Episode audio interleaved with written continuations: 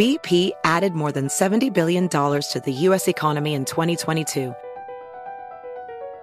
Investments like acquiring America's largest biogas producer, Archaea Energy, and starting up new infrastructure in the Gulf of Mexico. It's and, not or. See what doing both means for energy nationwide at bp.com/investing in America. I know you're paying attention to global events as well as what's going on in our nation. War and increased conflict is bubbling up in more places. Countries are buying and hoarding massive amounts of gold. Why aren't you? It's time to pull the trigger with the Oxford Gold Group and buy gold and silver. Nobody can predict the future, but we can't put our head in the sand either. Call Oxford Gold Group right now, and you may qualify for up to $10,000 in free precious metals. Call 833 995 gold. That's 833-995 gold. 833-995 GOLD. Pure Talk believes in American values and that free should mean exactly that, free. Switch to Pure Talk today and get a free Samsung 5G smartphone. Qualifying plans start at just $35 a month for unlimited talk, text, 15 gigs of data, and mobile hotspot. Just go to puretalk.com/clay and claim your eligibility for your free brand new Samsung 5G smartphone. Again, puretalk.com/clay to switch to my cell phone company, Pure Talk. Welcome to today's edition of the Clay Travis and Buck Sexton Show podcast. Welcome in Monday edition, Clay Travis, Buck Sexton Show. We appreciate all of you hanging out with us after what was a big weekend. I'm sure many of you are like me, unable to escape Taylor Swift as the Kansas City Chiefs and the San Francisco 49ers will be advancing to the Super Bowl next week. I'll be out in Las Vegas. We'll probably have some fun with that. Buck had no idea the games were going on. He was watching Masters of the Air, or Masters, that was called, the new World War II fighting epic. We'll get a review from him. Masters of the Air. Masters of the Air. The title may be the most interesting part of the whole thing. Not good. I'll give you my full review later. Lots of stories that we're going to dive into. The border battle has heated up. It appears Republicans are not going to allow Joe Biden to try to tie them to this. We'll see whether or not that is successful. Awful story from the Middle East where an Iran terror group struck and killed 3 service members. We will be talking about that and what is the appropriate response from the United States to that act of aggression. Over 150 acts of aggression from Iranian affiliated terror groups since the October 7th terror attack happened in Israel. We will break all of that down. But, Buck, this story happened on Friday, and I don't want it to slide under the radar just because it happened to happen on Friday afternoon, while I, by the way, was trying to teach my 15-year-old how to drive. So I was trying to keep tabs on this story, producer Allie blowing up our phone with it, and then all the news alerts that are coming down. While I was trying to avoid him driving off the road and or hitting anybody. So that timing on Friday afternoon, I feel like we haven't gotten as much intelligent discussion of that issue as we should have. And to me, Buck, I read and I looked at it. I don't know that I've ever seen a more indefensible civil trial verdict than $83 million going to E. Jean Carroll. This is a direct attack upon Donald Trump because of his political beliefs. Buck, they changed the statute of limitations in New York to even allow this lawsuit to happen in the first place. And in particular, they determined, this jury and also the court system and the apparatus surrounding it in general, that Trump has to pay $83 million because he denied that he committed sexual assault in 2019 when she wrote a book claiming that she had been sexually assaulted. The entire premise of this judgment is, I think, one of the most indefensible civil court rulings that I can remember.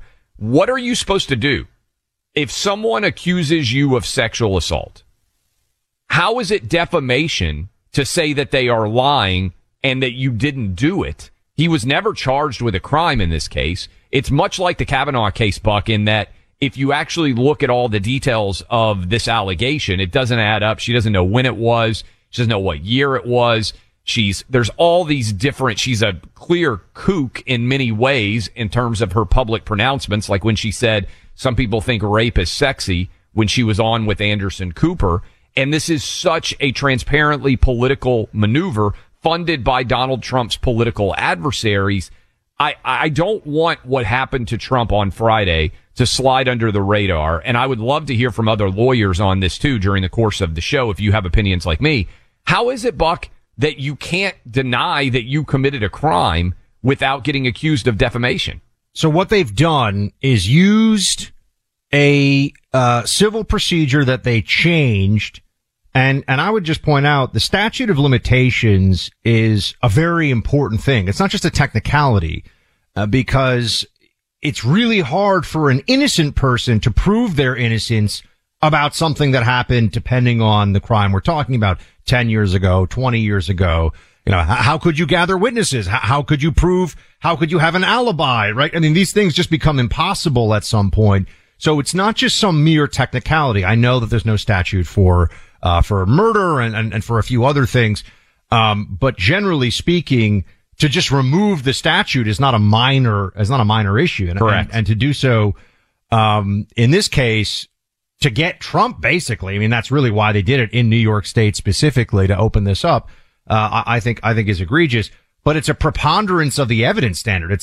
This is the jury sits there and says, you know, I think he probably did it, but I don't really know. And that's a massive difference than he did it beyond a reasonable doubt. I am certain that this person did this thing. But what they're doing is using a civil verdict as essentially the foundation for, well, clearly Trump must have done this. Therefore, when he says he didn't do it, and when he says this woman is lying, he is defaming her. This is lawfare. This is all it is. This is lawfare, pure and simple, against Donald Trump. There's so much of this. I'm going to be honest with you, Clay. I think there should be more important things in the world for us to talk about than another lawsuit against Donald Trump. But he's the presidential nominee. They're destroying our system in order to destroy him. I want to talk more about the border, which we will. I want to talk more about this Iranian-backed militia in Iraq and Syria, which we will. But in the meantime, you know, I don't want it to be the constant Trump legal defense here on the air. What choice do we have? They make it impossible. They will not stop. So the only way to make them stop is to defeat them, right? I mean, this is what we're forced into. And yeah, they're making a massive political gamble, but they're also gambling with the system, because to your point, and this is why I thought the Kavanaugh thing was really the ugliest thing I've ever seen in American politics. A manifestly innocent man being tortured by in some ritualized session by the Senate on the testimony of a loon. It was disgraceful to the country, and Kamala Harris was a part of it, but it was meant to set the precedent, and now they're using that precedent to go after Trump. And don't mistake what they're trying to do here, too, because expect that Letitia James is going to get from her ally, the judge, in the business lawsuit against the Trump organization, a verdict, a penalty of somewhere in the neighborhood of $350 million. That's what I would set the over-under at. So then you combine it with the $88 million. And you're talking about Trump having to post, even to appeal, somewhere around $450 million with other civil liabilities outstanding, which could lead to further dollars that are coming out of his pocket. Even if you're super rich, most people don't have $450 million.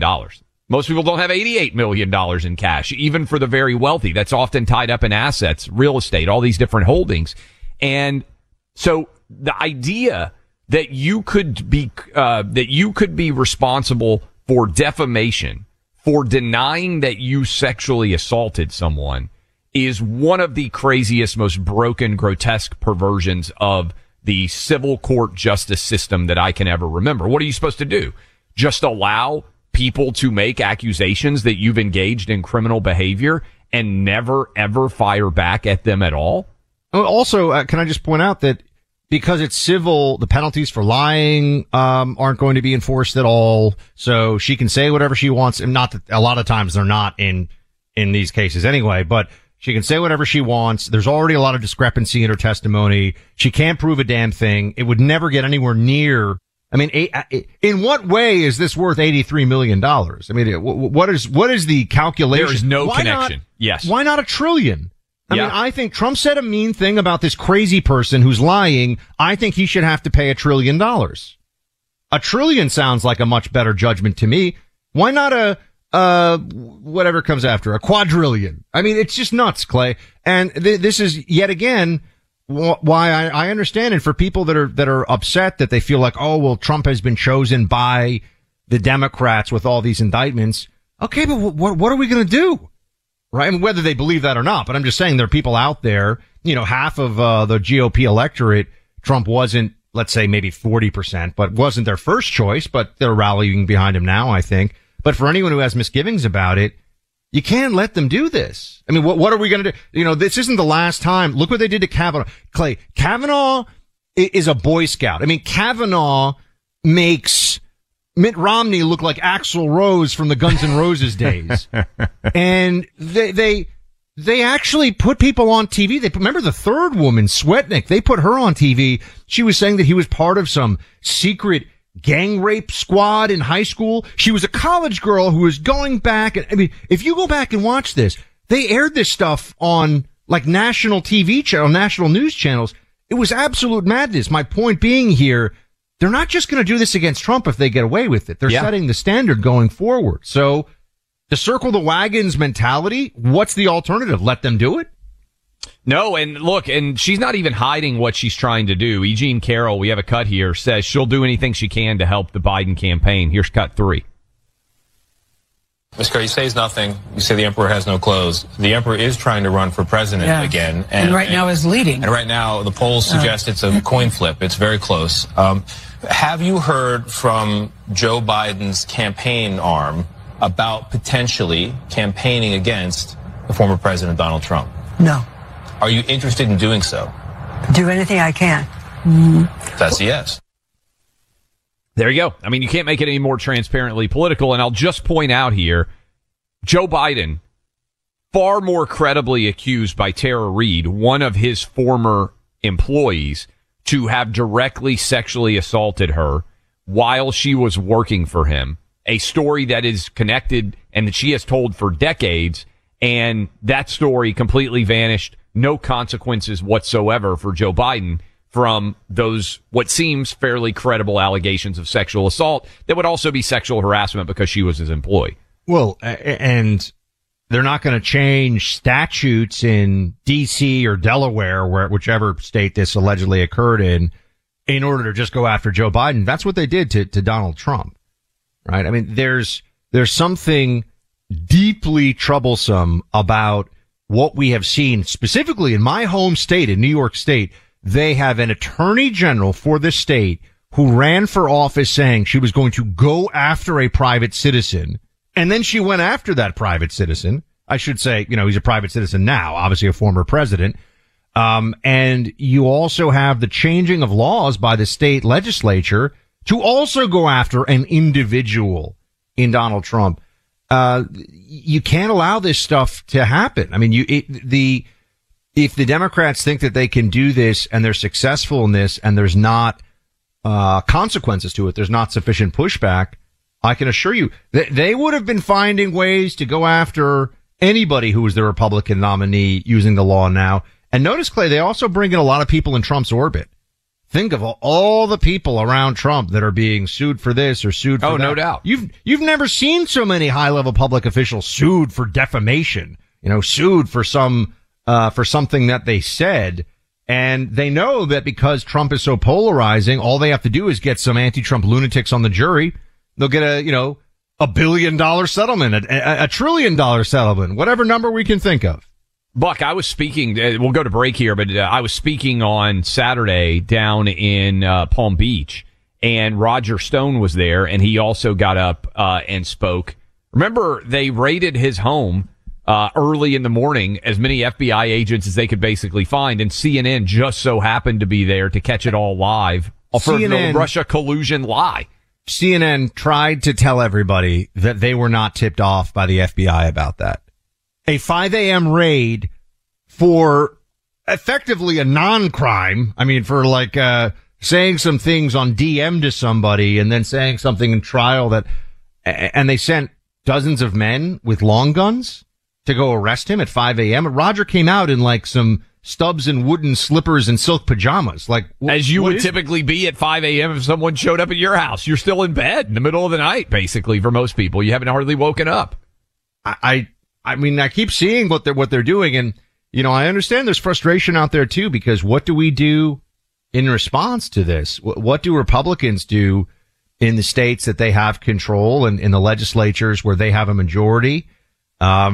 I would hope that if Trump manages to be president again, that he remembers all of this and takes really, really serious action and doesn't surround himself with a bunch of swampy advisors. Oh, yeah, we're going to have that talk, too. That I have not forgotten, because I think Trump's instincts are in the right place. I think some of the people around, anyone wants to argue with me on that one, I welcome that fight. He had some really bad advisors around him early on, particularly in the first term. Second term, we got to get people that understand the fight that they're in, that understand what time it is, as they say. So we'll get into this. 800-282-2882.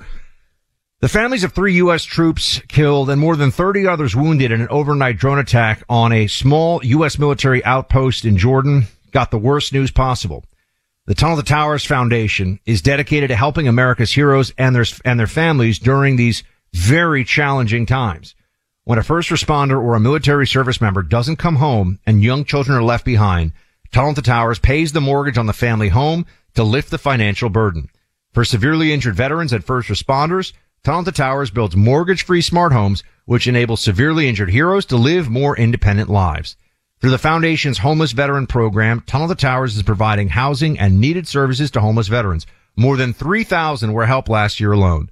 The foundation's 9/11 Institute is helping teachers educate kids about our nation's darkest day so America will never forget. People who put their lives on the line for our country and our communities need your help now more than ever. Join Tunnel to Towers on its mission to do good and never forget 9/11 or the sacrifices of this country's heroes. Donate $11 a month at T2T.org. That's T, the number 2, T.org.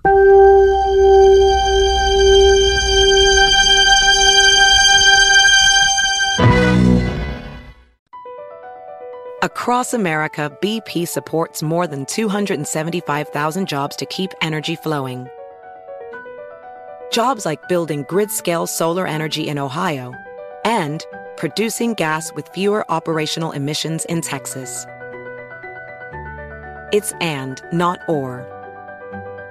See what doing both means for energy nationwide at bp.com/investing in America.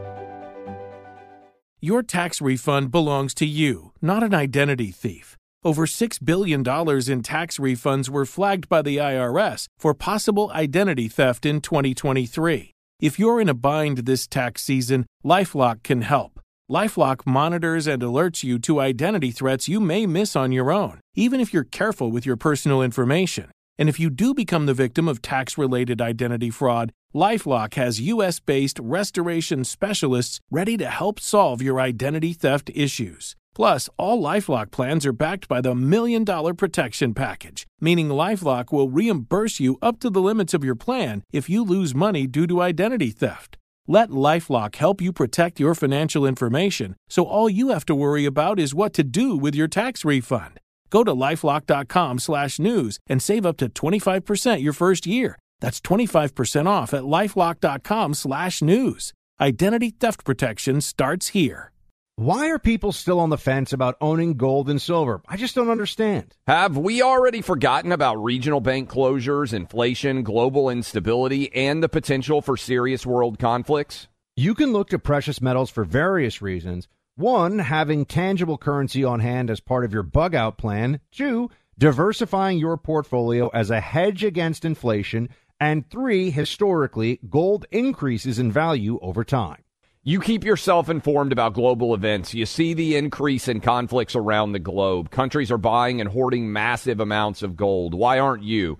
It's time to pull the trigger with the Oxford Gold Group and buy gold and silver. Nobody can predict the future, but we can't put our head in the sand either. The people with Oxford Gold Group are real pros. They make owning gold and silver simple and easy to understand.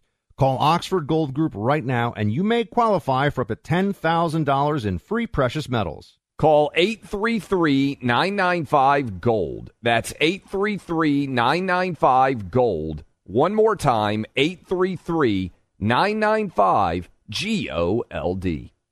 Showdown at the border continues. We know that the numbers are absolutely bonkers. You're talking about over 10,000 a day now in parts of the U.S.-Mexico border coming across. Texas doing something about it, and I think one thing you may see is if Texas continues in this way, there may well be other states that start to see, notably Arizona, start to see more of a surge across their border. I think that's very possible. Maybe in Southern California as well. But in the meantime, we're looking at what Texas is going to do about this, about the Supreme Court decision that merely says, it's very important that we speak with clarity on this. It just says that the federal government's allowed to remove the razor wire if they say the razor wire is in the way. Now, it's crazy that they say it's in the way because it's helping them do their job, but federal government, and let's be clear, I believe Border Patrol also put out a statement over the weekend that they will not arrest any members of, Texas law enforcement who are putting razor wire down. So they're like, we're not getting in the middle of this. We refuse to go to that next level of a federal state law enforcement showdown. So I think cooler heads are prevailing on that, which I thought, given that Border Patrol is about 30% U.S. military veterans. People don't generally know that, but a lot of vets in Border Patrol. That's not surprising to me. Texas is going to continue with the razor wire, continue to put it down. It has not been told that it cannot do this, so it is not breaking any laws. It is not nullifying a Supreme Court decision. All the decision had to do with was, can the federal government remove what Texas puts down? Well, yes, they can, apparently. How much time and resources do they want to spend in that effort? Well, there's also this talk about the deal, and Senator Lankford of Oklahoma has been involved in this on the Republican side. On the Democrat side, Senator Tim Kaine was on one of those Sunday shows, which still exists, kind of amazing, setting the political agenda for the week, sure, saying that this is a painful bipartisan compromise, play 8. Look, this is a painful compromise. This is a tough bill. I wish it were an immigration reform bill and not just a border security bill. But the fentanyl issue is a crisis. Yes, I wish this was a comprehensive immigration reform bill, not just a border security bill. We got to dig into the details, but we've got to find a compromise. And as was pointed out, this compromise is also key to opening up the security funding that we need for Ukraine, humanitarian assistance in Gaza, defense support for Israel. All that is hinging upon getting this deal. Okay, Clay. The bill is unnecessary in its entirety. Yes. This is, I think, what the single most important thing that everybody should take away about what's going on right now at the U.S.-Mexico border is that this is entirely the result of Biden decisions, and Biden could basically shut it all down tomorrow if he wanted to. We have our friend Ryan Gerdusky joining us tomorrow to talk about the polls and the primary. But, he's sharing this, Clay, just so he's helping get the word out. Federal Code 8 USC 1182F. Okay, this is in the federal code right now. This is federal law. A president can already impose restrictions or outright suspend entry into the U.S. of aliens when they determine that entry would be detrimental to the country's interests for periods as they shall deem necessary. Clay, Biden has the right, and as an executive branch power, to just say, sorry, we're full right now. You can't keep coming over, and just have people removed and deported straight away. He can do that. That is the law right now. So all this talk about, we need a law to figure out that, no, the problem here is not the lack of law. The problem is the lawlessness that comes from a lack of political will. So they're going to try to argue that Republicans are responsible for the situation at the border. That's what you need to understand about where this is headed. And I thought Stephen Miller really succinctly summed it up for us. Was he on Friday, Thursday, whatever he was on last week, who would be Biden's, he would be Donald Trump's border czar, I believe, if Trump ends up winning the election in 2024. And Stephen Miller would be directly involved in every decision that was made there. And he said, and he tweeted this as well, all Joe Biden would have to do to fix the border is just reinstitute all of the policies that Donald Trump put in place at the border.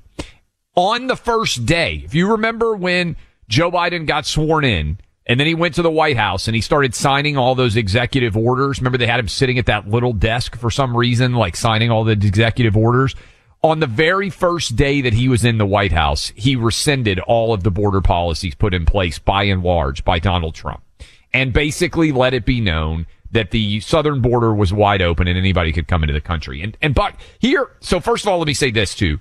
People out there who are interested in protecting the southern border of the United States and are not members of the military, National Guard, in no way affiliated with either, be very careful about the choices that you're making. In the same way that there were feds everywhere trying to catch people who were showing up to protest January 6th in Washington, D.C., I believe they want to make it such that if you are a private citizen who is in some way interested in trying to protect the southern border, and there's talk about convoys going down there, and there's talks about individuals making the trip down there, be very careful about who you're talking to. Be very careful about what text messages you're sending. The guy who is the most aggressive in your group about the need to protect America, it would not stun me at all if that is a federal agent looking to try to catch you, entrap you, and make it look like America's chief adversaries and enemies are inside of the country. Second part on this, Buck, and this is the gamble that I think the Biden administration has made, and I hope that I'm wrong on this. It's almost impossible to deport millions of people, and so what the Biden administration, I think, has made the decision is we're going to flood this country with 10 million illegals during our 4 years, and we'll make it 20 million illegals if we win re-election and we get into a second term. And it's going to be impossible to ever get those people out of this country. That's the gamble that I think they're making. Yeah, it's actually not impossible, though, right? I mean, they want people to believe it's impossible. Back in the 1950s, 1953, 1954, Eisenhower administration just said, look, we got too many illegal Mexicans who have come into the country, and they deported 1.3 million of them. Well, that would be phenomenal. And let me note, far fewer illegals than are here right now. I mean, a fraction of the illegals that are here in this country now, and they deported 1.3 million of them in one sweep, effectively, over a period of months.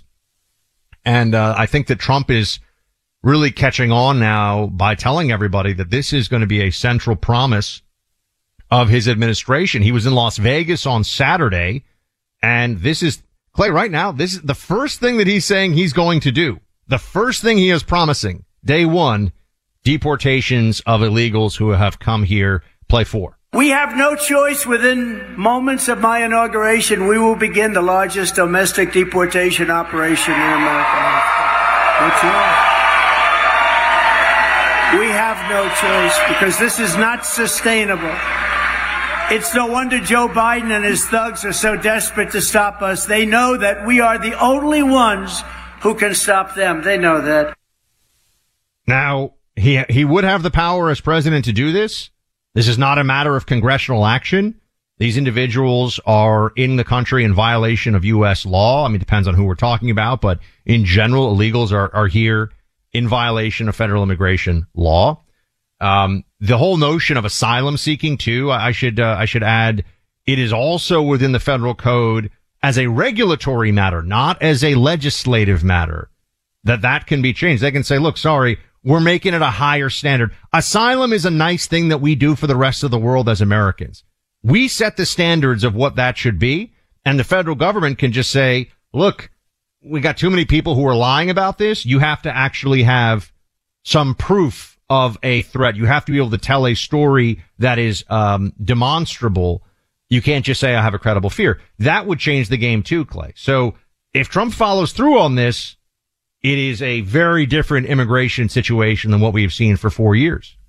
And also the incentive structure has changed, because what is being spread down all through Latin America and indeed around the world, because I believe we have had over 100 different countries represented in people crossing our southern border. And I think that's so important to understand what exactly is going on. If somebody crossed from Mexico, you mentioned the 1950s with Eisenhower, historically immigration patterns were people from Mexico might come north to work in jobs in the United States, and then they go back home and they're seasonally crossing the border back and forth, but they still have really kind of their roots in Mexico. Well, that's somewhat feasible. If you're from Africa, or you're from Asia, or you're from far down into Latin America, the idea that you're going to be easily going back and forth and having sort of a foot in each country is no longer viable. And so what's going on here is we're getting people who are coming permanently. To your point, they're saying that they desire asylum. They don't have court hearings until the 2030s now. They have kids in the meantime. Their kids become citizens, and they get integrated in some way into American commerce, and it becomes very difficult to remove them. They're breaking laws. They're scamming our system. They're taking advantage of the kindness of the American people. And if you change this, you know, they're spending thousands of dollars to pay off the cartels. They're spending whatever they're spending to, especially if they're flying from somewhere else in the world to get to Mexico in the first place, or to get to somewhere in South America and then make their way up through Mexico to our border. So all of a sudden, if you come here from, pick a country in the, from Pakistan, all right, and you try to just do this thing where you show up at the U.S.-Mexico border, and there are people who come from Pakistan, just to be clear. There are people who come from, name a country, effectively. Over 100 countries have come across our southern border since Joe Biden became president. Over 160 at this point. It's just crazy.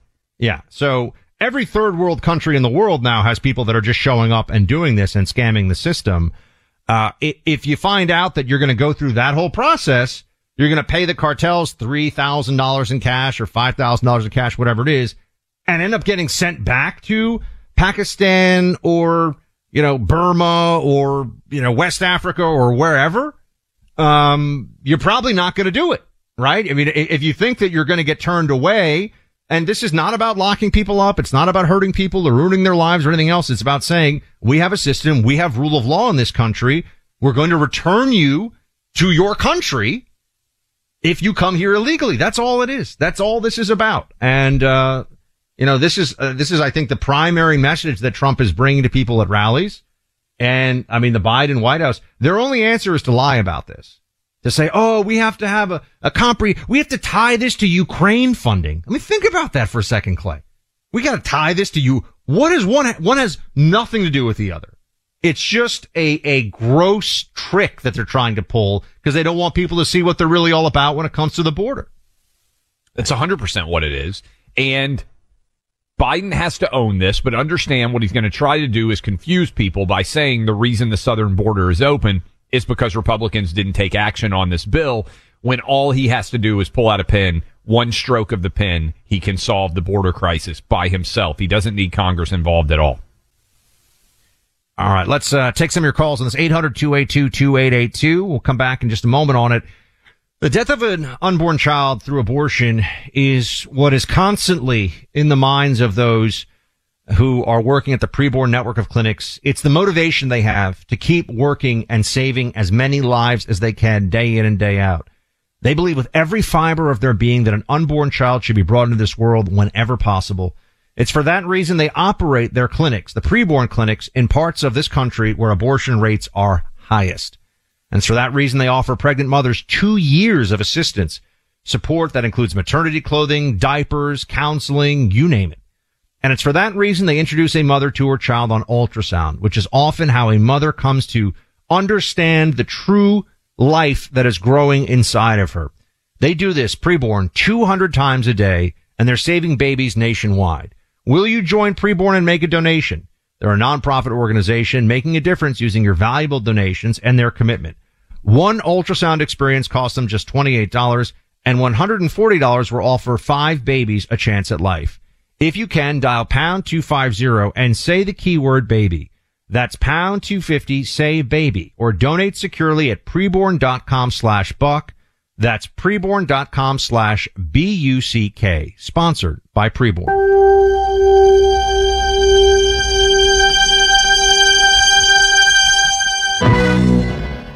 Let's take a call here from Jerome in Indiana, who is a legal immigrant to this country. He's got a question about all this. What's up, Jerome? Yes, hi. Good afternoon. Thank you. What I wanted to ask for both of you, since you all know the legal stuff, is for people that are seeking asylum, is it possible for them to process those people at the U.S. Embassy from the country where they're from? Yes. Jerome, this is a very important point you're raising. I thank you for calling in, and we'll address this now. Because these are further layers of what I call the scam that's going on here. The answer is yes. If you arrive in the U.S., you are an asylum, and you want to be effectively a refugee. You're considered to be seeking asylum, but you can get the same process by being in your home country, going to the embassy, and you can apply for refugee status. So refugee and asylee are very similar. It's just a question of where you are physically when you do it. These individuals should be going, if they were true asylum seekers or refugees, they should be going into their home country and, going to the U.S. Embassy and going through the process and doing the interviews and waiting there. But Clay, the other part of this that's really interesting, and this does not get talked about enough, asylum seekers under our law, under immigration law, cannot be people who are transiting countries in the process of getting here. The asylum, just so I understand, it is truly for, hey, I'm, back in the old Soviet days, right? Like, I'm a visiting, musician, I'm a violinist, and if I go back to the, Moscow Royal Symphony, they're going to execute me because I'm politically outspoken. Will you guys take me in? Put me back on the plane and I may be tortured and executed. That's what asylum is for. What people are doing is they're showing up. I mean, I used Pakistan before, pick another country, Thailand. They're leaving Thailand. They're flying into, Peru or Venezuela or maybe Mexico directly. They're transiting a third party to come to America, and in doing so violating what would be necessary for them to be a true asylum seeker, because they're supposed to apply, Clay, in Mexico. That's actually the rule. So the whole thing is a fraud. I don't know what else people need to hear. That's why you have all these single adult males who are scamming our system, coming across the border, millions of them now. And that's why I keep pointing out that this became such a big issue. When I was in Italy in March, I was talking with Italian guys who were taking us around in Naples, and Italy has had a huge issue with illegals coming in from Africa because it's not that far geographically. They want to get into the EU, where they could theoretically be able to get better benefits and everything else than they would have in Africa. What's crazy is, even Europe, which has had a major issue, right? This has turned into a monstrous issue all over Europe, too, because they brought in so many immigrants. And if you follow geopolitical stories and even want to read about what's going on there, whether it's France, whether it's Italy, whether it's Germany, whether it's Sweden, Switzerland, England, all of these countries are having immigrants come in who have no interest whatsoever in becoming citizens of those countries that are similar to the past, right? France is fascinating for this, Buck, because France is actually a color where they say we don't see a country where they say we don't see color. We see you as French or not French. And they actually have taken our phrase woke, and they call it wokeism. That's not a very good French accent, but the wokeism. But by the way, I see a little beret on Clay all of a sudden, yeah. A little baguette in his hand. Wokeism, they savage in France the idea of the woke ideology. And this has been across the board. They've had all these interesting disputes for instance, with Me Too, where a lot of people have come out, women in France, and attacked the concept of Me Too. And Gerard Depardieu, the most famous French actor, I can't believe the my knowledge of France was probably not anywhere near as high as people expected based on all this knowledge of French geopolitics here. But my point on it is, Buck, these African immigrants are having more difficulty getting into Europe, even though geographically it's far easier to get into Spain, to get into Italy, to get into any of these countries from North Africa. They're getting on planes, to your point. They're flying to Latin America or Mexico, and they're walking right into our country. So, I mean, this is kind of crazy to think about. It's easier for an African illegal immigrant to get in the United States, which should be wildly difficult just based on raw geography, than it is to actually get into Europe. You know, you also have to start looking at what does it mean to have sovereignty and what does it mean to have rule of law? You know, why is it that we don't have Canadians voting in our elections? Canadians speak the same language. They live right next door to us. A lot of, you know, you can't even tell. Some Canadians, you think they're Midwesterners. You know, they're just as nice, just as polite, right? So you can't tell the difference. And yet Hawaii, which is in the middle of the Pacific Ocean, a totally separate landmass, one of the most isolated island chains in the world, those are Americans. Why is that? Because it's American soil, because we have nation states that make these determinations, that draw boundaries on a map and say, we control what goes on this soil. The moment that all of a sudden anyone can show up and anyone can be a part of this, and there's no by your leave necessary, it's just, I want to be here, I'm here, you start to ask, well, how long do we really have a country?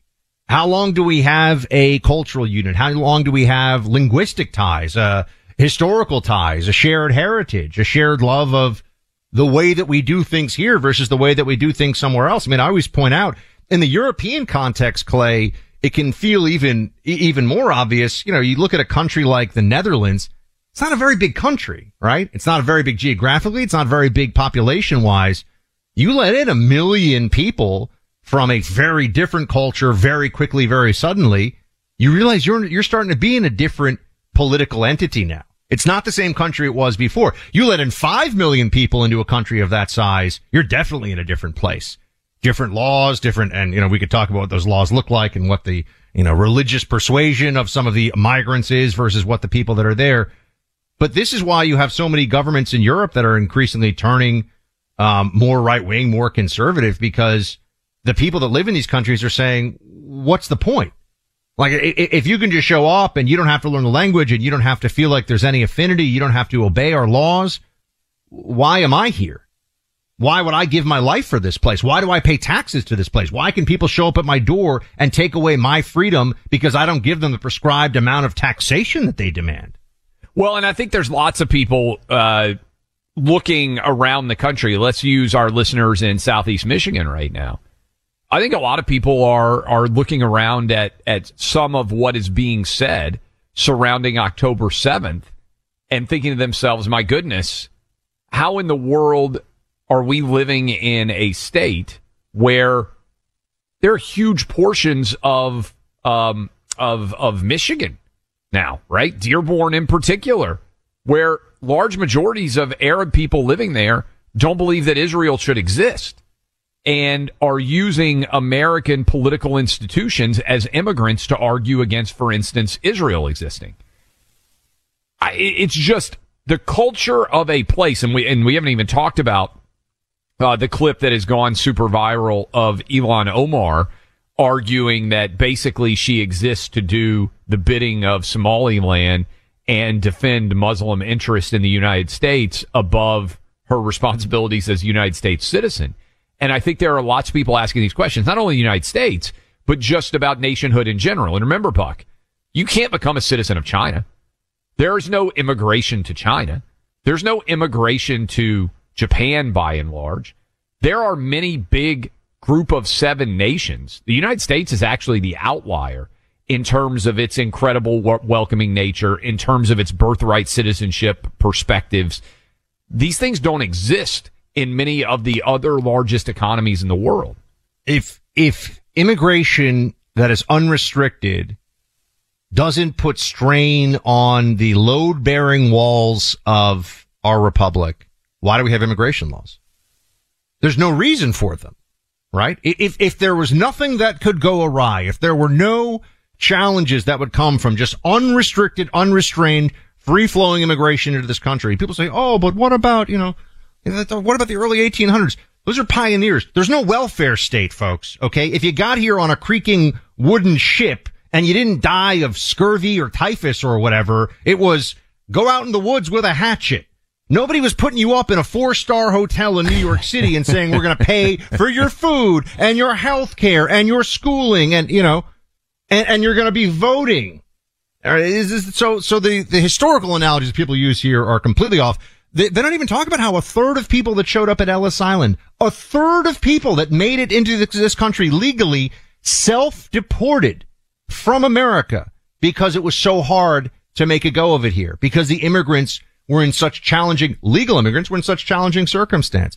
I've been to the Tenement Museum in the Lower East Side of New York City. Man, it is stark. You ever been there? No, I haven't been there, but I've read the stories about the life and the way that people lived in that era is quite a lot different than what people deal with today. Irish living, you know, eight in a room, you know, and Italians and Jews living eight in a room in the Lower East Side, and you know there'd be outbreaks of communicable disease, and I mentioned typhus and typhoid and these other things, and they'd just be stacking bodies like firewood in front of the building. And, you know, that was just the deal. They were immigrants. You know, there was no huge outcry about, now, it was inhumane and awful, but I'm just saying that's what people were getting on ships to come here for. And that's why when you're talking about what's going on now, people are flying here on a plane, walking across the border and saying, where's all my free stuff? And they're getting all their free stuff. And by the way, we're 4% of the world population. United States, if you're fortunate enough to be a citizen of the United States, we are 4% of the United States population.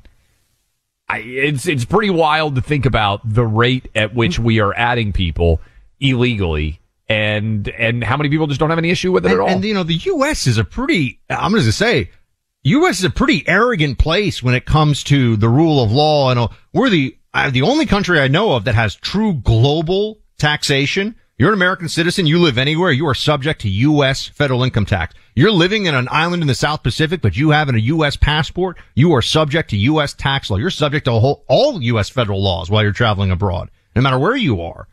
Very few countries have anything like that. So they're going to say you can live somewhere else and not be subject to anything other than holding a U.S. passport, and we'll tax you. But immigration law, we're not going to enforce that. So people can live next door to you illegally and get government benefits for free, and there's no problem. I mean, look, this is why it's the biggest issue in the country right now. Let's take some calls. We come back, 800-282-2882. You know, a family recently took on a big project when they were all together over the holidays. One afternoon, they dug out 3 boxes of old videotapes and piles of photos with the goal of determining who gets what. In a sense, they were divvying up those family memories. But one person suggested they do it differently and send everything to Legacy Box to be digitally transferred onto files that they could all keep. That way, everyone gets a copy of everything since the digital files can be shared. Legacy Box is the safest and easiest way to digitize memories you have in your videotape collection, or any old media for that matter. This is also great to do with photos and albums because that plastic sheet covering them degrades over time. Like this family did, you send everything to Legacy Box's family facilities in Tennessee. In less than a month, they hand transfer everything. They ship it back to you along with that link. Once it's on that link, it's preserved forever in the cloud. You can watch, share, post, and give future generations a way to see their ancestors. Get started today at legacybox.com/buck. That's legacybox.com/BUCK. You'll get as much as 50% off their regular prices. Legacybox.com/buck.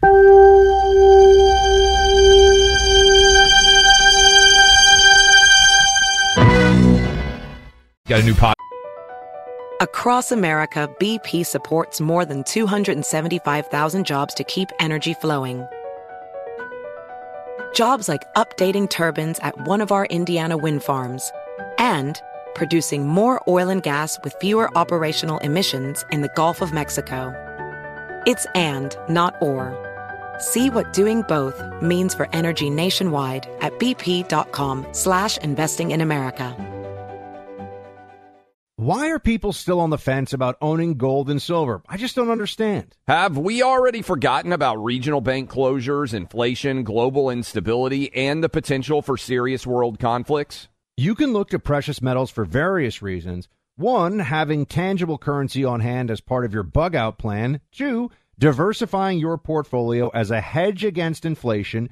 And three, historically, gold increases in value over time. You keep yourself informed about global events. You see the increase in conflicts around the globe. Countries are buying and hoarding massive amounts of gold. Why aren't you? It's time to pull the trigger with the Oxford Gold Group and buy gold and silver. Nobody can predict the future, but we can't put our head in the sand either. The people with Oxford Gold Group are real pros. They make owning gold and silver simple and easy to understand. Call Oxford Gold Group right now, and you may qualify for up to $10,000 in free precious metals. Call 833-995-GOLD. That's 833-995-GOLD. One more time, 833-995-GOLD.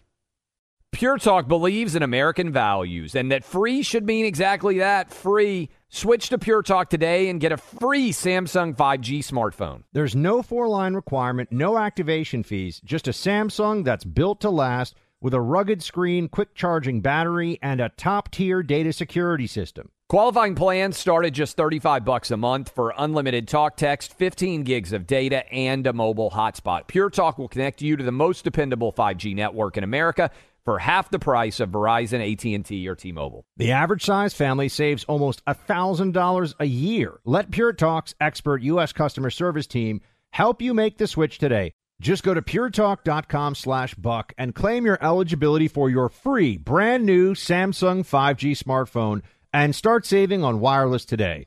Again, go to puretalk.com/buck to switch to my cell phone company, Pure Talk.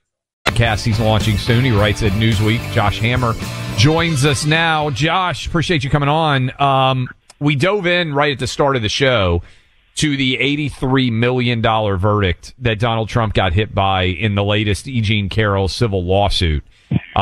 It's one of the craziest things I've ever seen. I mean, he's getting charged with defamation for saying he didn't sexually assault someone, which seems like if he didn't say that, she would be defaming him.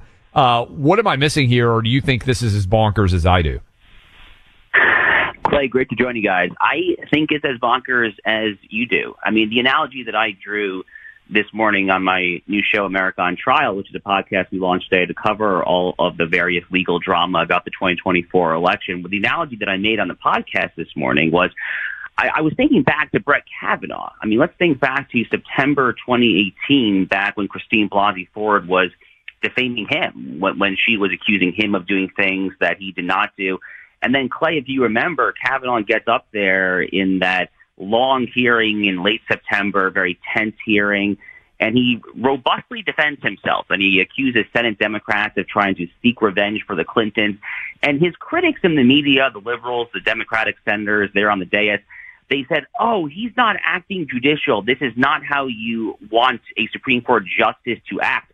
To which I responded, what in the world are you talking about? If we are choosing someone to be a U.S. Supreme Court justice, or here with Trump, if we are choosing someone to be a U.S. president, I want someone who, when he is accused of groping, sexually assaulting, rape, or something of that sort, I want someone who's going to stand his ground and defend his character and integrity. So it's absolutely as ridiculous as you say it is. It's doubly or triply ridiculous because if you look at the actual numbers involved here, Clay, you had $18.3 million in compensatory damages. I'm not sure exactly how they calculated that. That's basically what the jury says was required to make her whole again. That's restitution. And then they had $65 million in punitive damages on top of that.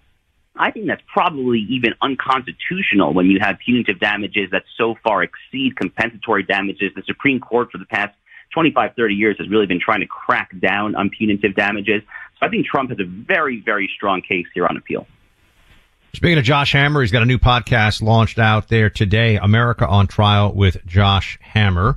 And Josh, in terms of the legal wrangling as you see it in Texas and with the federal government and this razor wire situation, do you have any expectations that this is going to now get escalated? Do you think the Biden regime is going to back off? And ultimately, Is this going to stay with a very limited decision to say, yeah, okay, federal government can remove wire where they want to remove it, and that's that? I think that's probably where it's going to stay. I'm not sure that it's going to heat up more than that, for the very simple reason that in an election year like this, where Joe Biden is very worried looking at the polls, he's looking at an approval rating when it comes to the immigration issue, Buck. He's looking at an approval rating of something like 25, 30 points underwater, maybe 20 points underwater on a good day. Facing those political headwinds, he is not going to want to put himself in a position where he's actually having a showdown with Greg Abbott and the Texas Department of Public Safety and the Texas Rangers at the border. So the order from the Supreme Court last week effectively says that U.S. Border Patrol can go in and snip razor wire. It says nothing whatsoever about whether Texas can actually install new wire. So they're going to keep on doing that, or at least they should, and it becomes something of a Mexican standoff, pun very much intended, obviously, between who's going to drop their weapon first. And again, with those political headwinds and the polling as it is, I think that Joe Biden is going to drop his weapons, both literally and proverbially speaking, first. So I think that Abbott and Texas are going to stand strong here. They're backed by all the Republican governors except for Scott up in Vermont. They're going to stand strong, and they're going to come out looking really good at this. This is a huge political victory in the making for Greg Abbott, I think, in Texas. Josh, when you look at the number of trials, you're doing the new podcast breaking down all the legal situation. New York City, Washington, D.C., South Florida, and Atlanta.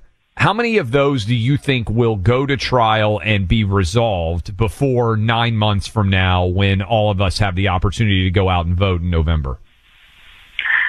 Clay, I'm not entirely sure that any of them will be resolved, to be honest with you. Obviously, the prosecutors are going to do everything they possibly can to get these trials finished before then. The Florida case, the Mar-a-Lago case, they're looking like around May. The trial date's actually going to start. You know, Fonnie Willis in Georgia, right now they're talking about August. That's a long ways away, and that's to say nothing. I mean, it was just on Friday the Georgia State Senate created this new committee by a vote of 30-19 to look into whether she is misallocating taxpayer resources there in Georgia. She's got her own sex scandal. She's got a scandal of her own there. So that's probably not going to get underway anytime soon. I think if there's one case that actually could make it to the finish line before the November election, it probably actually is Alvin Bragg in New York City. And that actually militates very favorably for Donald Trump. That's actually a great thing for Trump if that's the only case that can make it across the finish line, because it is so transparently stupid, Clay. It is so transparently a frivolous case. At the time that Alvin Bragg unveiled those charges last April, you had even liberal commentators, the Jake Tappers of the world, people like that, who couldn't even bring themselves to defend it. The New York Times editorial board was even less than enthusiastic itself. So if that really is the one case that Alvin Bragg can squeeze in here before the November election, I think that Trump can make a big stink out of that. He would be proper and right to make a big stink out of that. So I don't think the politics of this, based on that timeline, are necessarily going to be too terrible for him. If I'm right, of course. There's a million variables here. Josh Hammer, everybody. America on Trial with Josh Hammer, the new podcast that is out today. Go check it out wherever you get your podcasts. I would suggest the iHeart app. Start there. Josh, thanks for being with us, man. Great to talk to you. Always a pleasure, guys. Thank you. You know, Clay, over the weekend, I had to text a buddy of ours, the CEO of Chalk. You know, I had to tell him, I said, look, first off, I got a little crazy over the holidays, so things have gotten a little fluffy, a little squishy around the middle, and I got to take care of this. I got to get after it. I got to get to the gym. But I'm out. I was out of my Chad Mode from Chalk. I love Chad Mode. This is the pre-workout that I was using until a month or so ago when I got a little lazy. But now I'm back, and I need my Chad Mode to get me fired up and to stay with my New Year's resolution of at least look like you did last year, Buck. Don't just give up and decide that you can start wearing, you know, muumuus around the house. You're married now, but you can't get the dad bod going yet. I got to be a dad before I go full dad bod. Yes. Things have just not really been going my way. But Chad Mode is super helpful as a pre-workout. I've also been using it for writing, and I will say the writing has been phenomenal thanks to Chad Mode, because I have a lot of energy and a lot of focus. Chalk is the company that makes this. CHOQ.com. Also, for those of you who want to do something a little more holistic, a little more top to bottom to give you extra mood, energy, boosting, all these things, you got to check out the Male Vitality Stack from Chalk. contains all natural ingredients, and they can provide the ultimate daily boost for American men who need a little more oomph to get through their day. So get yourself set up with a subscription of Chalk. Look, I take this stuff. I'm a big fan of what Chalk has to offer, and it really helps me get through the day. Now through the end of February, Chalk is offering a massive discount on any subscription for life exclusive to you, this audience. Visit Chalk, CHOQ.com. Use code BUCK to unlock this exclusive February-only offer. That's Chalk, CHOQ.com. Use promo code BUCK. Try the Male Vitality Stack, and if you just want focused energy drive for the workouts, for getting things done at the office, try Chad Mode from Chalk. Go to CHOQ.com. Use promo code BUCK.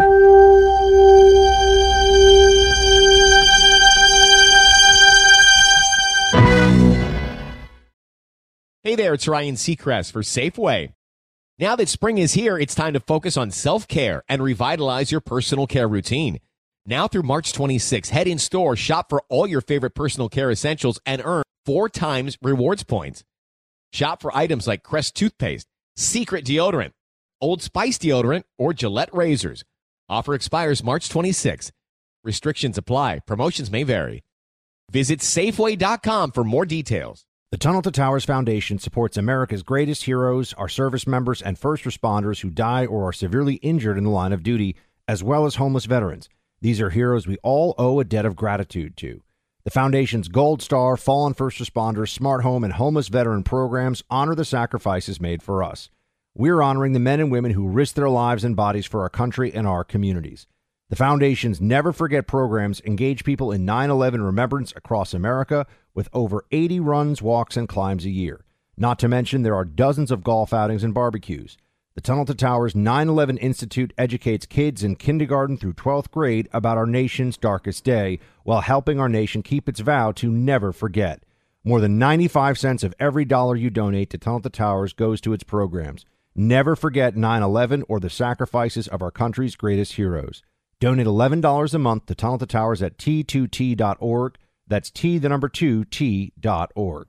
Pure Talk believes in American values and that free should mean exactly that, free. Switch to Pure Talk today and get a free Samsung 5G smartphone. Qualifying plans start at just $35 a month for unlimited talk, text, 15 gigs of data, and mobile hotspot. Just go to puretalk.com/clay and claim your eligibility for your free brand new Samsung 5G smartphone. Again, puretalk.com/clay to switch to my cell phone company, Pure Talk.